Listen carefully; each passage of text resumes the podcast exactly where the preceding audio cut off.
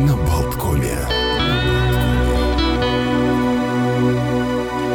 Предлагаю перейти к водным процедурам, то бишь к календарным датам. Да, я бы и к водным перешел в честь моржей, в честь Дня воды, в честь Дня Балтийского моря, в конце концов.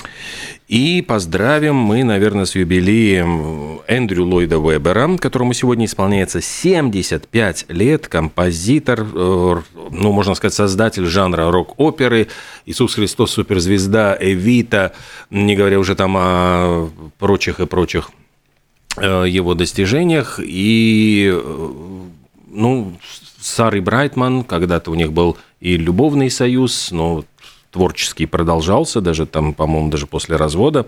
И сегодня 75 лет Эндрю Ллойду Веберу, которого, по-моему, произвели там в «Рыцаре». Ну, сэр, да, сэр Эндрю. А давайте поздравим еще э, сэра Валерия Сюткина. Да. 65 лет 65 на минуточку. Лет. Солист группы «Браво» в, с 90 по 95 год. И вот когда он был, Там кстати... и, и в Зодчих он был, и черти да. где он был. И как раз вот когда был он на радио Болтком, он просто рассказывал, ну, вот, ну как бы еще раз вспоминая вот этот момент э, перехода к, в, в группу, он именно говорил о том, что э, именно его была заслуга, чтобы вот поженить э, вот старую советскую эстраду и рок-н-ролл. Вот, вот найти вот этот вот микс, этот симбиоз, вот то, что сделало Браво невероятно популярным, ну вот, вот этот период Сюткина, э, знаменитый там вот Вася, там, э, господи, да сколько там этих Мой песен? номер на крыле и оранжевый галстук всегда со мной. Да, да, да, замечательный был период, э, ну, лучший на самом деле, да. после Агузаровой, а потом как-то, как немножко да, то ли мы стали взрослее, то ли они Но стали уходя, неинтересны. Уходя из группы, он, по-моему, взял, вот он сказал, что он, пять, он договорился с Хафтаном, что пять песен, которые он сочинил вот лично, Сюткин, он э, унес как бы с собой, они остались вот именно в его репертуаре, mm. «Я то, что надо», там были вот, ну, все его там коронные все эти да. вещи, которые он Я исполнил. для тебя, вот этот вот mm-hmm. «Не богат, не знаменит» и не престижен, богат, знаменит и престижен. Господи, 65 лет Сюткину сложно представить. А можно себе представить Александру Цикало 62? Да, это тоже, конечно, потрясающе. Э, и продюсер, и шоумен. И когда-то было ведь кабаре дуэт Академия, где они с Лолитой выступали. Они выступали на телевидении, прекрасно помню, там и записывали рекламные всякие ролики.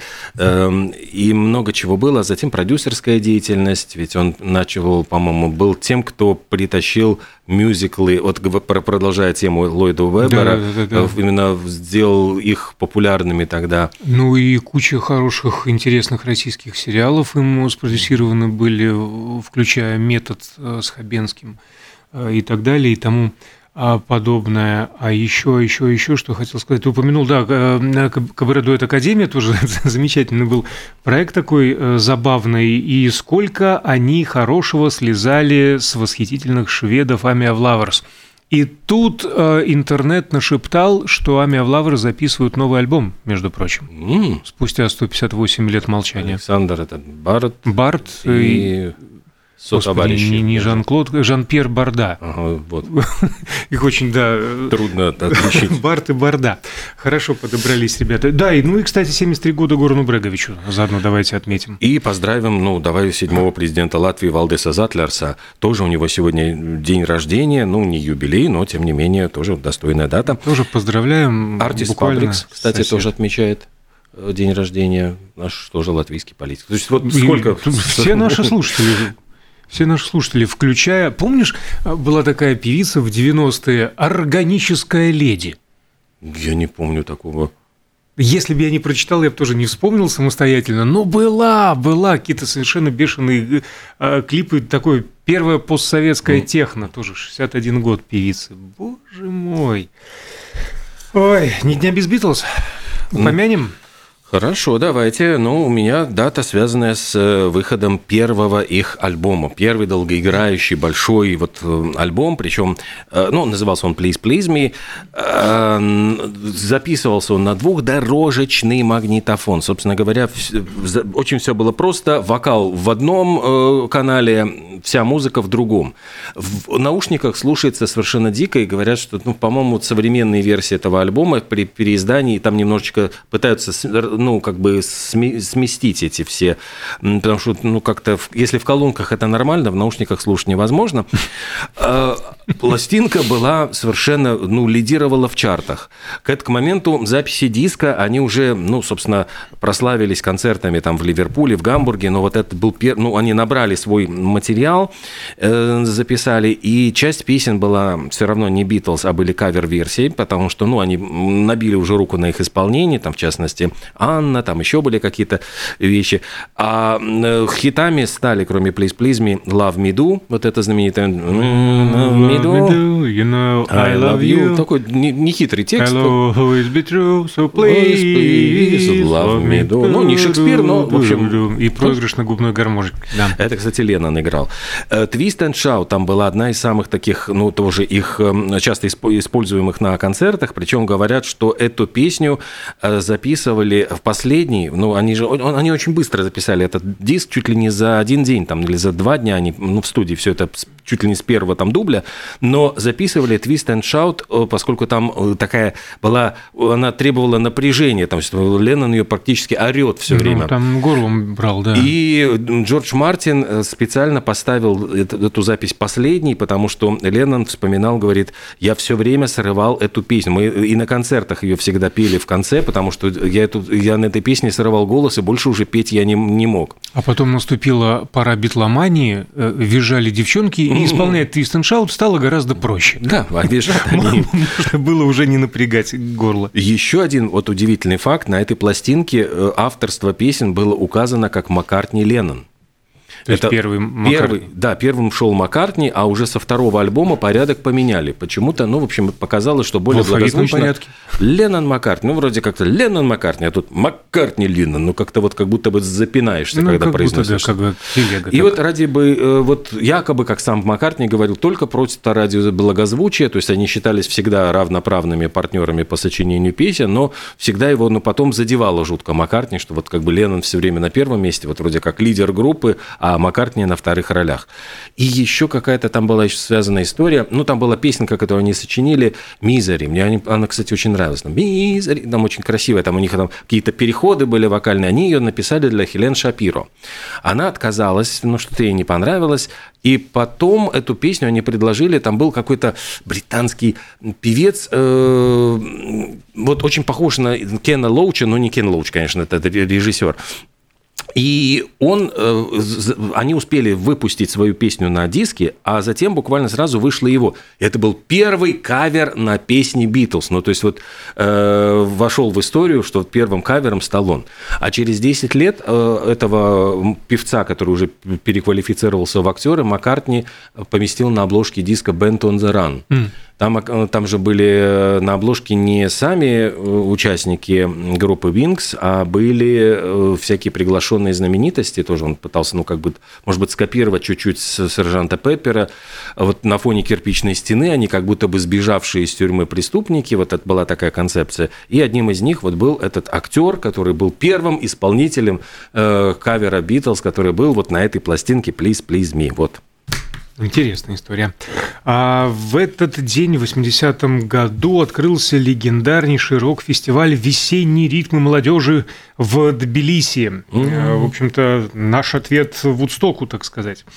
А автором э, идеи был э, Артем Троицкий, между прочим, никуда без него, начиная а, с тех пор. А ведь тогда, по-моему, как раз машина времени. Э, да, а, там, ну, там, там, да. да, да, да, да. Ничего особенного, просто договорились. Тбилиси взяла на себя, так сказать, ответственность. Спасибо этому городу за организацию, но организовали через пень-колоду, и выяснилось, что э, даже аппаратуры не хватало, и выступавшая тогда параллельно фестивалю группа «Интеграл» с бессменным лидером Барри Алибасовым, тоже вот все вечные э, имена да, что, угу. что Артемий Троицкий, что Барри Алибасов. Группа «Интеграл» одалживала свои инструменты, аппаратуру, в общем-то, а, тем, кто участвовал в этом самом а, фестивале. Жюри было, жюри, потому что целью было обнаружить новые таланты в советской музыке. Председателем а, жюри «Весенних ритмов» стал популярный композитор, джазмен, автор «Черного кота», например, которому не везет, как известно, Юрий Саульский. Гео Кончели тоже входил в состав конкурсного жюри. И распределили тройку победителей они следующим образом. Первое место «Машина времени», и Magnetic Band из Сталина. Второе место «Автограф» и Ве Гунеш из Ашхабада. На третьем месте «Интеграл», э, «Лабиринт» из Батуми, «Диалог» не указывается откуда, и группа «Тип-топ» из Риги. Вот Где так она вот, сейчас? Типа, ну, в, потипили, потопили, зато в 80-м году, молодцы, приятно. Оскандалились э, аквариумисты во главе с Гребенщиковым, вот их даже попали, сняли, да? дисквалифи... их дисквалифицировали за неподобающее э, поведение на сцене, а Гребенщиков при исполнении песни э, улегся на сцену, разместил гитару между ног, что-то там изображал, как он умело играет. Сева Гакель поставил на него виолончель, э, не прекращая а, водить смычком, а фаготист Александров изобразил автоматную очередь в сторону зала. Жюри сочло выступление непристойным и углядело в нем намеки на нетрадиционные сексуальные отношения, даже вот так. Но э, все забыли и про то, что машина победила, и про группу TikTok, э, Тип-Топ из Риги, а как оскандалились аквариум, mm помнят и рассказывают до сих пор. Кстати, вот по поводу а, скандалов и того, что нужно, в конце концов, быть более прогрессивными и смотреть на вещи более ширше, я бы так сказал. В 2016 году приключилась тоже забавная история. Дэйв Гролл, бывший участник, значит, ну, Нирваны, там на тот момент Full Fighters, фронтмен, встал на защиту подростковой хэви-метал группы из Корнуэлла, Англии. Э, эта группа Black Leaves – of Envy, они, значит, э, репетировали в гараже у себя. И соседи начали возмущаться, говорить, что слишком, дескать, громко они репетируют. И местный совет запретил этой группе, значит, репетировать в этих, ну, помещениях. И Дэйв, ну, они написали, значит, Дэйву Гроулу пожаловались, и тот пришел и говорит, ну, Интересно, что, что же... британские металлисты пожаловались э, Почему-то Дэйву Гролу. Ну да, но он... Ни Озику там, ни кому-нибудь вот еще. Не знаю почему, но он написал открытое письмо, значит, местным властям и говорит, что, пожалуйста, будьте более, значит, ну, благосклонными к этим вот ребятам, дескать, вот, ну, не, не загубите, не растопчите ростки таланта. И попросил пересмотреть ограничения. Наверное, к сожалению, это единственное упоминание в истории музыки об этой группе. А, чего не скажешь о теннисе. 149 лет назад, в следующем году, будем отмечать э, юбилей угу. того, как впервые провели игру в большой теннис. Это произошло а, в 1874 на площадках клуба э, крикетного и бейсбольного а, в Стейтен-Айленд, э, Нью-Йорк, США. Буквально за месяц до этого был запатентован корт как площадка для игры, а истоки самой игры уходят глубоко в историю, и древние римляне, и древние греки а, играли во что-то отдаленно напоминающее теннис, отбивая мяч рукой или палкой. Опять же, нечто похожее на теннис а, было популярно в Италии 12-13 века, и итальянский прототип тенниса назывался джидоко. А, но все же принято считать, что зародился теннис во Франции. Но когда это произошло, кто был родоначальником игры, сказать сложно. Но произошло это в XII веке. Называлась тогда эта игра «Реал теннис», то есть королевский теннис. Популярна была в кругах аристократии вплоть до времен а, французской революции. И многие термины, а, в общем-то, вышли из французского языка, кроме самого названия «теннис». Это английское слово, хотя и произошло от французского «tennis», а повелительная форма глагола «tenir» – «держать». Этим выкриком игрок в реал теннис предупреждал соперника, что собирается подавать, мол, «держи, сейчас прилетит». Ну, а слово «ракетка» тоже от французского «ракет», которое переводится а, как «ладони», произошло от арабского «рахат». «Рахат лукум». Вкусняшка на ладошке – вот это можно перевести. Такие э, вот исследования, углубляемся в, вглубь веков, а вот в музыке тоже проводятся сейчас. И не далее, как в 2004 году была выпущена книга, посвященная биографии Элвиса Пресли. И вот не поленился автор этой книги Алан Моррисон э, найти доказательства того, что пра-пра-пра-пра-прадед Элвиса Пресли э, женился, значит, ну, происходили предки На пра-пра-пра-пра-бабушки Ну, почти, Пресли. можно. Так они и породнились. Ну, может быть, на прапрабабушке самого Алана Моррисона, можно было предположить, из деревушки Лон Мэй на северо-востоке Шотландии. Говорит, шотландец ваш Элвис. Вот кто. Да вот поэтому в юбке... Кил-то ему да, не хватает. 300, 300 лет, тому, тому назад, назад, назад, собственно говоря, все это произошло.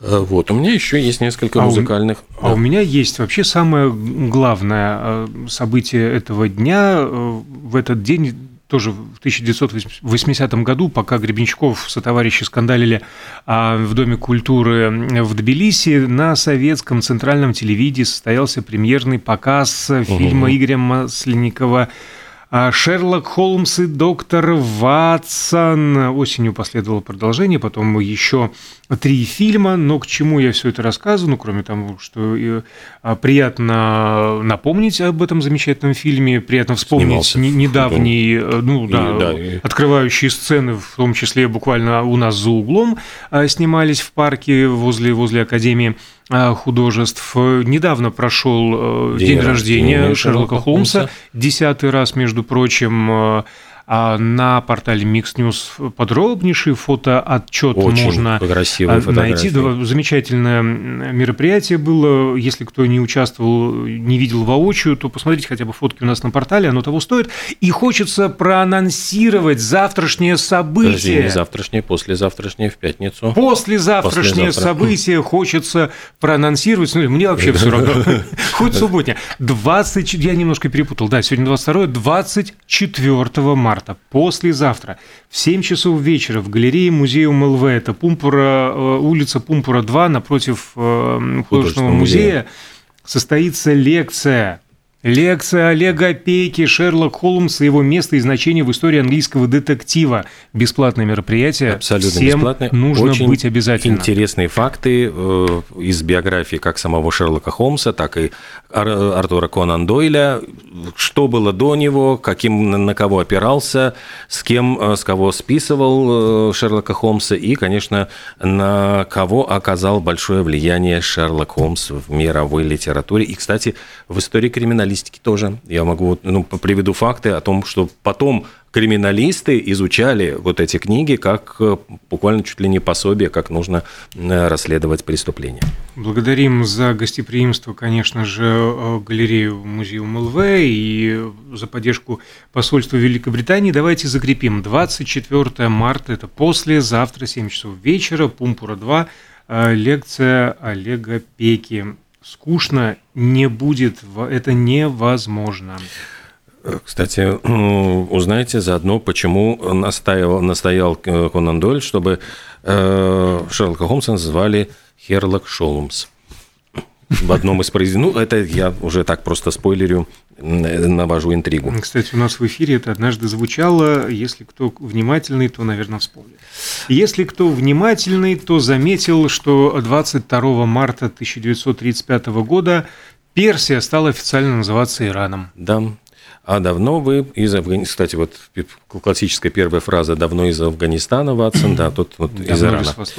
А, песня Pink Floyd, вот, кстати, в 80-й год, в день, когда вышла э, на телевидении доктор, Шерлок Холмс и доктор Ватсон, песня Pink Floyd «Another Break in the Wall» стала э, хитом номер один в США и четыре недели держалась. Трек – это этот возглавлял хит-парады Великобритании, Германии, Италии, там, многих стран мира, но Самое поразительное, что получили Pink Floyd номинацию на Грэмми как лучшее вообще выступление группы, но уступили песне Боба Сигер «Against the Wind». Ну, вот мне кажется, как-то несправедливо. И Грэмми тоже как... Ну, то сейчас как-то при всем уважении к Бобу Сигеру, эта песня, наверное, не так вот вспоминается, как м- эта знаменитая пинкфлойдовская ода. Ну да, история все расставила по своим э, местам. В этот же день, в 1904 году, в лондонской газете Illustrated Mirror впервые в мире была опубликована цветная фотография. А еще в 2009 году Леди Гага три недели начала вот на первом месте с песней «Poker Face». И это был ее второй хит э, номер один Великобритании 14 лет назад. Это было вот как сейчас помню, когда все вот просто поражены, кто такая вообще, кто и что это за исполнительница. Ну и, кстати, вот про Леди Гагу, она же взяла а, свое имя от Gaga mm-hmm. Queen. В этот же день, 22 марта, но в 1984 году был снят видеоклип на песню «I Want to Break Free». И это была пародия на британскую мыльную оперу «Улица коронации». Там же они были в женских платьях, mm-hmm. изображали. И вот гитарист Брайан Мэй говорил, что очень как-то неоднозначно этот клип восприняли, но по тем еще временам, дескать, э, многие э, опасались, что, дескать, не слишком ли это фривольное, с намеками какими-то, и запретили на MTV в США его показывать. В общем, ну вот Подумайте были, только. Были же времена. Да, были времена. Ой, как они жили при цензуре. Представить себе невозможно. Задумаемся об этом во время рекламной новостной паузы, после чего мы вернемся в студию, и у нас сегодня будут э, двое гостей. Да. Начнем мы с Инны Давыдовой. Э, э, фонд Германа Брауна, очередные какие-то интересные культурные мероприятия. И в половину десятого к нам присоединится фотохудожник Ал Лобковский. Мы поговорим о соединении человеческого мозга, фантазии и творчества и искусственного интеллекта, потому что Ал занимается как раз-таки тем, что женит фотографию и нейросеть. Очень любопытно и современно. Так что оставайтесь с нами.